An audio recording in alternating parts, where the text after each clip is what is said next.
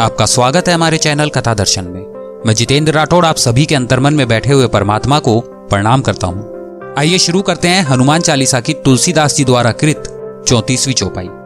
अंत काल रघुबर पुर जाई, जहाँ जन्म हरि भक्ति कहाई।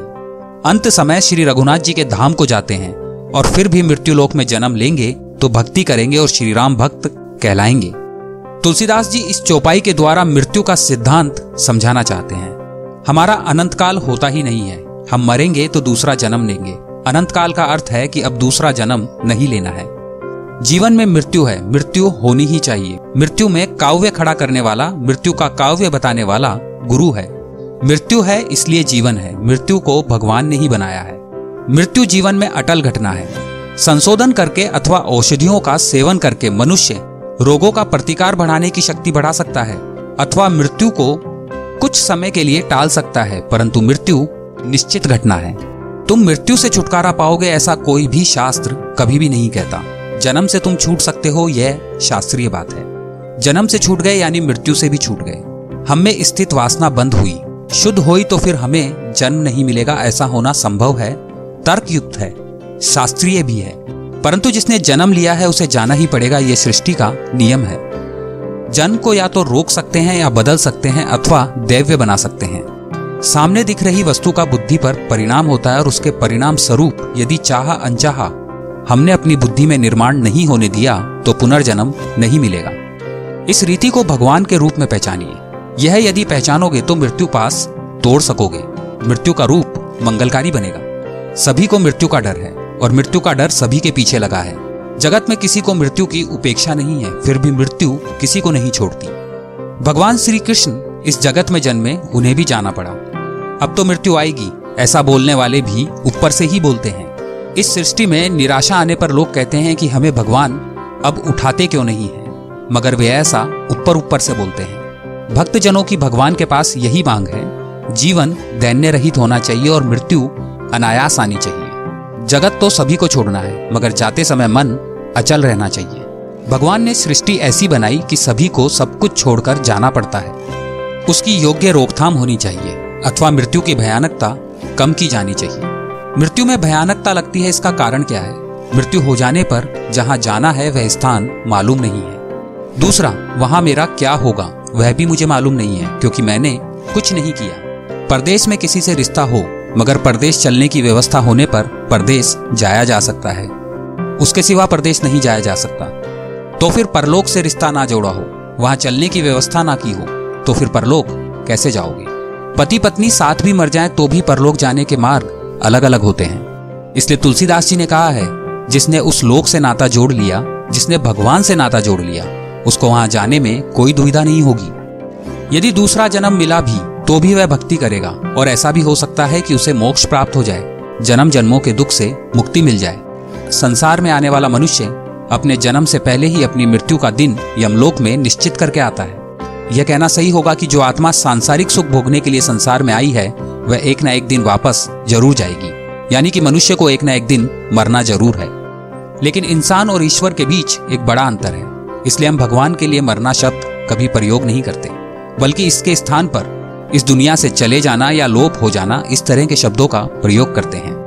मनुष्य रूप में जन्म लेने वाले भगवानों के अवतार का भी इस दुनिया पर एक निश्चित समय निर्धारित था। वो समय समाप्त होने के बाद अपने प्राण त्याग किए, अपने लोक वापस लौटना पड़ा था। उसी प्रकार भगवान श्री राम भी इस लोक को छोड़कर वापस विष्णु लोक गए। जो आया है, सो जाएगा। कौन कब और कैसे जाएगा, यह भी पहले से तय है। स्वयं भगवान भी इसके अपवाद नहीं है। यदि उनका भूलोक पर जन्म हुआ है तो उन्हें समाधि लेनी ही होगी। प्रभु श्री राम ने लगभग दस हज़ार वर्षो तक राज करने के बाद जल समाधि ले ली थी। इसका विवरण पद्म पुराण में मिलता है। प्रभु श्री राम अयोध्या के राजा दशरथ के सबसे बड़े पुत्र थे, जिनका विवाह जनक की राजकुमारी सीता से हुआ था। अपनी पत्नी की रक्षा करने के लिए भगवान श्री राम ने राक्षसों के राजा रावण का वध भी किया था। फिर कैसे भगवान श्री राम इस दुनिया से लोप हो गए? वो क्या कारण था कि उन्हें अपने परिवार को छोड़ विष्णु लोक वापस पधारना पड़ा। पद्म पुराण में दर्ज एक कथा के अनुसार, एक दिन एक वृद्ध संत भगवान राम के दरबार में पहुँचे और उनसे अकेले में चर्चा करने के लिए निवेदन किया। उस संत की पुकार सुनते ही प्रभु श्री राम उन्हें अपने कक्ष में ले गए और द्वार पर अपने छोटे भाई लक्ष्मण को खड़ा कर दिया और कहा, यदि उनके और उस संत की चर्चा को किसी ने भंग करने की कोशिश की तो उसे मृत्युदंड प्राप्त होगा। लक्ष्मण ने अपने बड़े भ्राता की आज्ञा का पालन करते हुए दोनों को उस कमरे में एकांत छोड़ दिया और खुद बाहर पहरा देने लगे। वह वृद्ध संत कोई और नहीं, बल्कि विष्णु लोक से भेजे गए कालदेव थे, जिन्हें प्रभु राम को यह बताने भेजा गया था कि उनका धरती पर जीवन पूरा हो चुका है और अब उन्हें वापस अपने लोक लौटना है। अभी उस संत और श्री राम के बीच वार्ता चल ही रही थी कि अचानक द्वार पर ऋषि दुर्वासा आ गए।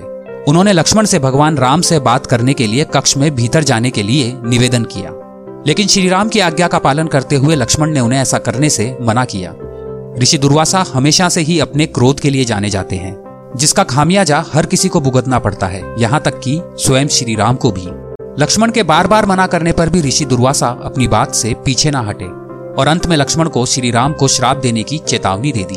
अब लक्ष्मण की चिंता और बढ़ गई, वे समझ नहीं पा रहे थे कि आखिरकार अपने भाई की आज्ञा का पालन करें या फिर उन्हें श्राप मिलने से बचाएँ। लक्ष्मण हमेशा से अपने बड़े भाई श्री राम की आज्ञा का पालन करते आए थे। पूरे रामायण काल में वे एक क्षण भी श्री राम से दूर नहीं रहे। यहाँ तक कि वनवास के समय में भी वे अपने भाई और सीता माता के साथ ही रहे और अंत में उन्हें साथ लेकर ही अयोध्या वापस लौटे। ऋषि दुर्वासा द्वारा भगवान श्री राम को श्राप देने जैसी चेतावनी सुनकर लक्ष्मण काफ़ी भयभीत हो गए और फिर उन्होंने एक कठोर फैसला लिया। लक्ष्मण कभी नहीं चाहते थे कि उनके कारण उनके भाई को किसी भी प्रकार की हानि पहुँच सके, इसलिए उन्होंने अपनी बलि देने का फैसला किया। उन्होंने सोचा, यदि वे ऋषि दुर्वासा को भीतर नहीं जाने देंगे तो उनके भाई को श्राप का सामना करना पड़ेगा। लेकिन वे श्रीराम की आज्ञा के विरुद्ध जाएँगे तो उन्हें मृत्युदंड भुगतान होगा। मृत्युदंड को ही लक्ष्मण ने सही समझा। वे आगे बढ़े और कमरे के भीतर चले गए। लक्ष्मण को चर्चा में बाधा डालते देख श्रीराम भी धर्म संकट में पड़ गए। अब एक तरफ़ अपने फैसले पर मजबूर थे और दूसरी तरफ़ भाई के प्यार से निसहाय थे। उस समय श्रीराम ने अपने भाई को मृत्युदंड देने के स्थान पर राज्य एवं देश से बाहर निकल जाने को कहा। उस युग में देश निकाला मिलना मृत्युदंड के बराबर ही माना जाता था। लेकिन लक्ष्मण जी, जो कभी अपने भाई श्री राम के बिना एक क्षण भी नहीं रह सकते थे, उन्होंने इस दुनिया को ही छोड़ने का निर्णय ले लिया। वे सरयू नदी के पास गए और संसार से मुक्ति पाने की इच्छा रखते हुए वे नदी के भीतर चले गए। इस तरह लक्ष्मण के जीवन का अंत हो गया और वे पृथ्वी लोक से दूसरे लोक में चले गए। लक्ष्मण के सरयू नदी के अंदर जाते ही वे अनंत शेष के अवतार में बदल गए और विष्णुलोक चले गए। अपने भाई के चले जाने के बाद श्री राम काफ़ी उदास हो गए। जिस तरह श्री राम के बिना लक्ष्मण नहीं, ठीक उसी तरह लक्ष्मण के बिना श्री राम का जीना भी प्रभु राम को उचित ना लगा। उन्होंने भी इस लोक से चले जाने का विचार बनाया। तब प्रभु राम ने अपना राजपाट तथा पद अपने पुत्रों के साथ, अपने भाई के पुत्रों को सौंप दिया और सरयू नदी की ओर चल दिए। वहाँ पहुंचकर श्री राम सरयू नदी के बिल्कुल आंतरिक भूभाग तक चले गए और अचानक गायब हो गए। फिर कुछ देर बाद नदी के भीतर से भगवान विष्णु प्रकट हुए और उन्होंने अपने भक्तों को दर्शन दिए। इस प्रकार से श्री राम ने अपना मानवीय रूप त्याग कर अपने वास्तविक स्वरूप विष्णु का रूप धारण किया और वैकुंठ धाम की ओर प्रस्थान किया। उस वक्त हनुमान जी कहाँ थे? भगवान श्री राम का पृथ्वी लोक से विष्णु लोक में जाना कठिन हो जाता, यदि भगवान हनुमान जी को इस बात की आशंका हो जाती। भगवान हनुमान जी जो हर समय श्री राम की सेवा और रक्षा की ज़िम्मेदारी अपने कंधों पर उठाते थे, यदि उन्हें इस बात का अंदाज़ा होता कि विष्णु लोक से श्री राम को लेने कालदेव आने वाले हैं तो वे उन्हें अयोध्या में कदम भी ना रखने देते। लेकिन उसके पीछे भी एक कहानी है, जिस समय कालदेव को अयोध्या में आना था। उस दिन श्री राम ने भगवान हनुमान जी को मुख्य द्वार से दूर रखने का एक तरीका निकाला। उन्होंने अपनी अंगूठी महल के फर्श में आई एक दरार में डाल दी और हनुमान जी को उसे बाहर निकालने का आदेश दिया। उस अंगूठी को निकालने के लिए हनुमान जी स्वयं भी उस दरार जितना छोटा आकार ले लिया और उसे खोजने में लग गए। जब हनुमान जी उस दरार के भीतर गए तो उन्हें समझ में आया कि यह कोई दरार नहीं बल्कि सुरंग है, जो नागलोक की ओर जाती है। वहाँ जाकर वे नागों के राजा वासुकी से मिले। वासुकी हनुमान जी को नागलोक के मध्य में ले गए अंगूठियों से भरा एक विशाल पहाड़ दिखाते हुए कहा, यहाँ आपको आपकी अंगूठी मिल जाएगी। उस पर्वत को देखकर हनुमान जी कुछ परेशान हो गए और सोचने लगे कि इस विशाल ढेर में श्री राम की अंगूठी खोजना तो कूड़े के ढेर में सुई निकालने के समान है। लेकिन जैसे ही उन्होंने पहली अंगूठी उठाई तो वह श्री राम की थी। लेकिन अचंबा तब हुआ जब दूसरी अंगूठी उठाई, क्योंकि वह भी भगवान राम की ही थी। यह देखकर हनुमान जी को एक पल के लिए समझ में न आया कि उनके साथ क्या हो रहा है। ये देखकर वासुकी मुस्कुराए और उन्हें कुछ समझाने लगे। वे बोले कि पृथ्वी लोक एक ऐसा लोक है, जहाँ जो भी आता है उसे एक दिन वापस लौटना ही होता है। उसके वापस जाने का साधन कुछ भी हो सकता है। ठीक इसी तरह श्री राम भी पृथ्वी लोक को छोड़कर एक दिन विष्णु लोक वापस जाएँगे। वासुकी की यह बात सुनकर भगवान हनुमान जी को सारी बात समझ में आने लगी। उनका अंगूठी ढूँढने के लिए आना और फिर नागलोक में पहुँचना, यह सब श्री राम का ही फैसला था।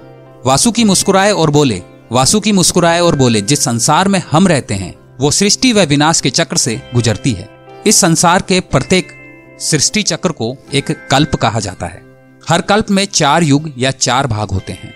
दूसरे भाग या क्रेता युग में श्री राम अयोध्या में जन्म लेते हैं। एक वानर इस अंगूठी का पीछा करता है और पृथ्वी पर श्री राम मृत्यु को प्राप्त होते हैं।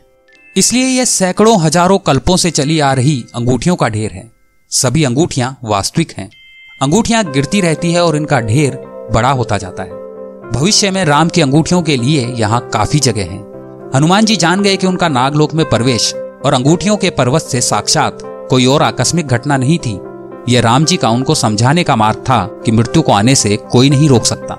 श्री राम मृत्यु को प्राप्त होंगे, संसार समाप्त होगा, लेकिन हमेशा की तरह संसार पुनः बनता है और श्री राम पुनः जन्म लेंगे। हनुमान चालीसा के पैंतीसवीं चौपाई में श्री तुलसीदास जी लिखते हैं, पूजा कैसे उपयोगी हो सकती है? आगे के क्रमांक में उसका वर्णन है। कमेंट बॉक्स में जय श्री राम लिखकर हमारा उत्साह बढ़ाइए। आपको हनुमान चालीसा का यह क्रमांक अच्छा लगा तो इसे लाइक करें। अपने दोस्तों और अपने परिवार के साथ इसे शेयर कीजिए। ऐसे रोचक क्रमांक आपको आगे भी सुनने को मिलते रहें, इसके लिए हमारे चैनल को आप अभी सब्सक्राइब करें।